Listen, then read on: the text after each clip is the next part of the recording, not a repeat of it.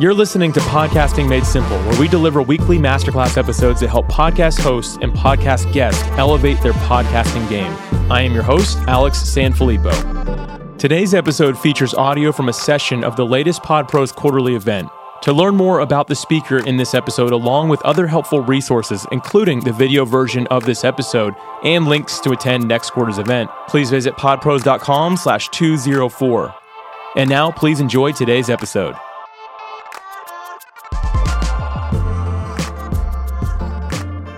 Ever feel like your podcast content suffers because you don't have the time to keep up with your production schedule? Staying up until 2 a.m. for an episode that's supposed to go live in just a few hours? Yeah, we've all been there.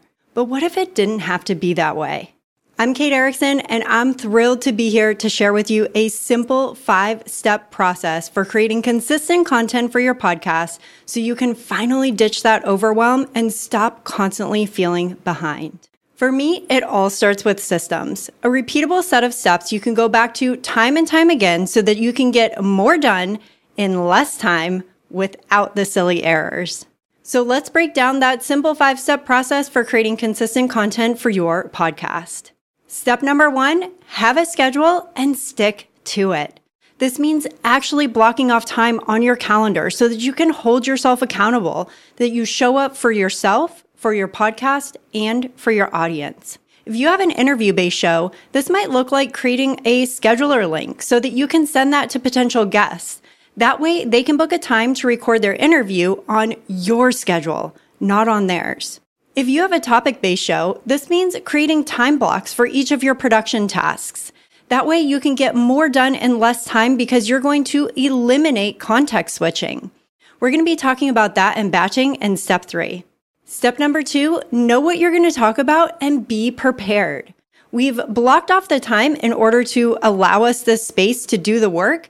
Now we need to figure out what we're going to talk about. For an interview based show, your topic is likely going to be related to whatever your guest is an expert at. So make sure that you do your due diligence, research their background, figure out what the best questions that you could ask are so that you make the most out of your time with them. For a topic based show, knowing what you're going to talk about doesn't always come easy. That's why you're going to keep a running list of topics that you can go back and revisit anytime you're wondering, what the heck am I going to record this episode about? I use a tool called Workflowy for this, which is just a very simple online note taking system. You can use anything of your choice, wherever you happen to take notes and revisit. So again, when you go to record an episode, when you go to write those outlines, you have a whole list of topics to choose from. Now, you might be wondering, how am I supposed to generate this list of ideas? That's a great thought. I go to my emails, I go to social media, I engage with my audience, and I simply look for questions that they're asking. I look for recurring themes in the conversations that I see on social media.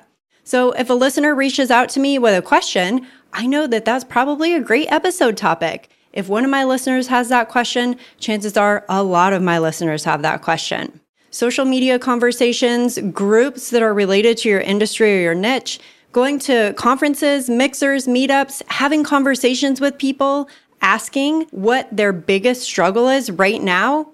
These are all awesome ways to gain topic ideas. Another little hack that I like to use is signing up for Google Alerts. So I do a lot of content in the podcasting space. So each morning I get a Google alert for podcast and for podcasting. That way I see what other people in the industry are talking about. And I know that if Forbes or Entrepreneur or some other well known publication in the podcasting space is writing about it, chances are they are writing about it for a reason. that would be a great topic to add to my list as well. Here's another little tip for you if you have a topic based podcast. I love creating seasons around my content. That way, I'm able to pull together eight to 10 episodes that are a series, which makes it way easier to create the content. And it also makes findability and being able to share that content with your audience so much easier. As an example, I did an entire season just about creating systems in your business. So now, anytime anyone in my audience comes to me and asks me about systems, I'm able to send them to one central place for a whole deep dive on how to create systems. So you might also consider creating seasons for your content. All right, step number three create an outline and an overall format. Now that you have the time set aside and you know what you're going to talk about, it's time to make sure that you're setting yourself up for success with proper preparation. If you have an interview based show, this might look like creating a interview flow, maybe even the same set of questions that you're going to ask every interviewee. If you prefer to keep things a bit more flexible, that's totally fine but it will still be really helpful for you to create just a basic outline that you can follow every time you hop on the mic. That might look like introducing your guest, then asking them a question, having the conversation, and then closing it out with your call to action and your goodbye to your audience. It might seem overly simplistic that you would have an outline that doesn't really contain much, but I can promise you that this will be so incredibly helpful in keeping you on track. If you have a topic based show, creating an outline, having bullet points, or even scripting out your episode will be incredibly helpful in getting you through the content. I mentioned batching before, and this is a step where batching can really be a game changer. Batching means taking like tasks and doing a lot of them in a set amount of time versus spreading them out over multiple days or multiple different times. This prevents context switching because you're able to really dip into the zone, get that momentum going, and work most efficiently. Let's look at an example. I always like to say that being one month ahead on your content is the goal. So if you have a weekly podcast, then you should always have four episodes uploaded and scheduled ready to release at any given time. This is why these steps and this process is so critical to helping you stay on track. Batching can help you do this. If you have an interview based show, instead of doing an interview on Monday, Wednesday afternoon, Friday, just three interviews in an entire week, right? You can schedule three one hour blocks back to back one day and do all three of those interviews right back to back. This is the power of batching. You've just taken what would have been three separate days of getting your equipment set up and getting prepped and feeling ready to get on the mic, and you've done all three of them just in one time slot. Same goes for a topic based show. You can sit down and create three outlines instead of just one. And you have your time block for recording. So when you hop on the mic, you can record all three of those episodes instead of just one. Batching is guaranteed to be a game changer. You have to figure out what time blocks and what type of schedule works best for you. But I promise if you implement batching in your content creation, your consistency, efficiency, and your ability to ditch overwhelm is going to happen so fast. Moving right along, step number four that is to write out your post production workflow. We've set aside the time. We know what we're going to talk about. We have our outline and our flow to help guide us through, and we've hit record, which is the fun part, right? but after you hit record, those steps are so important to your overall workflow. So it is critical that you write out each and every step that you take in post production so that you have that reference and that guide to go back to. No step is too small to document in this step. Let's look at an example. The set of steps that you might take after hitting stop on your recording are to do a save as. So maybe you're going to name your file uh, underscore edit at the end so that you know that has been recorded, but it has not yet been edited. Saving your file is an important part of the process.